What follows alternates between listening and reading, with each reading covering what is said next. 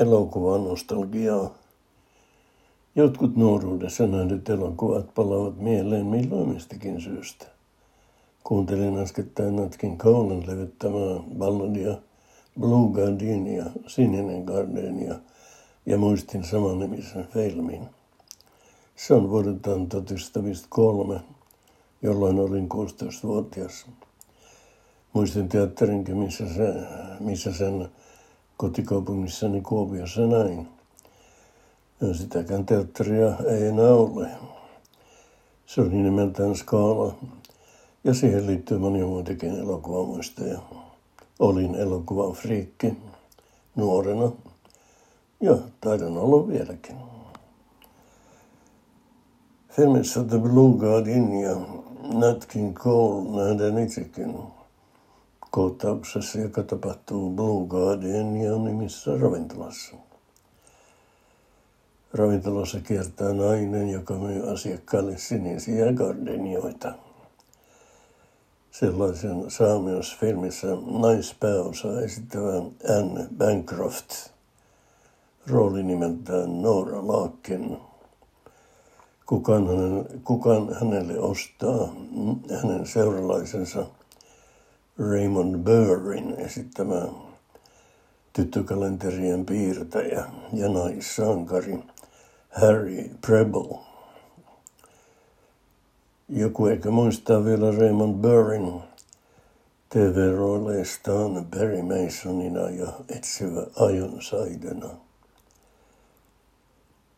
Nat King Colen laulaessa livenä Blue Gardeniaa Nora tyhjentää cocktail-lasin toisensa jälkeen ja on jo hilpeällä tuulella, kun pari poistuu ravintolasta jatkamaan iltaa Härin asunnossa.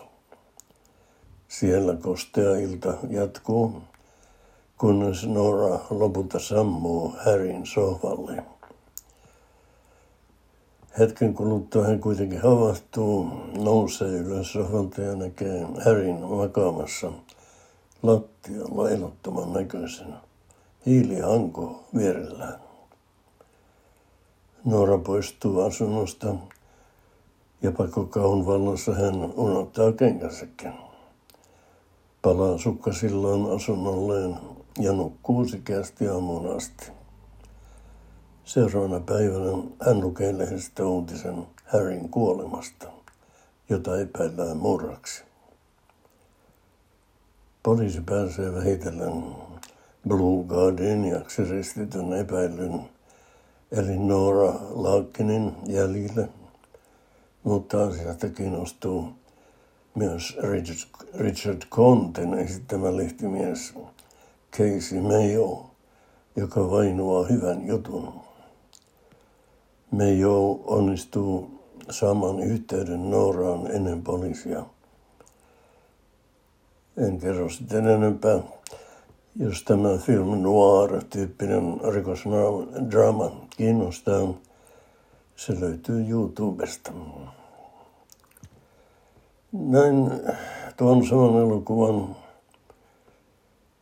16-vuotiaana ja nyt 86-vuotiaana. Oliko se sama elokuva? Ei se varmaan ollut. Katselin nyt sitä eri silmin kuin nuorena ja aivan toisenlaisessa maailmassa.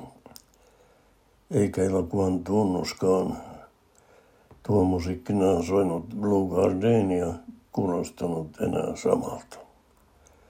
Nostalgia ei tunnetusti ole enää sama kuin ennen.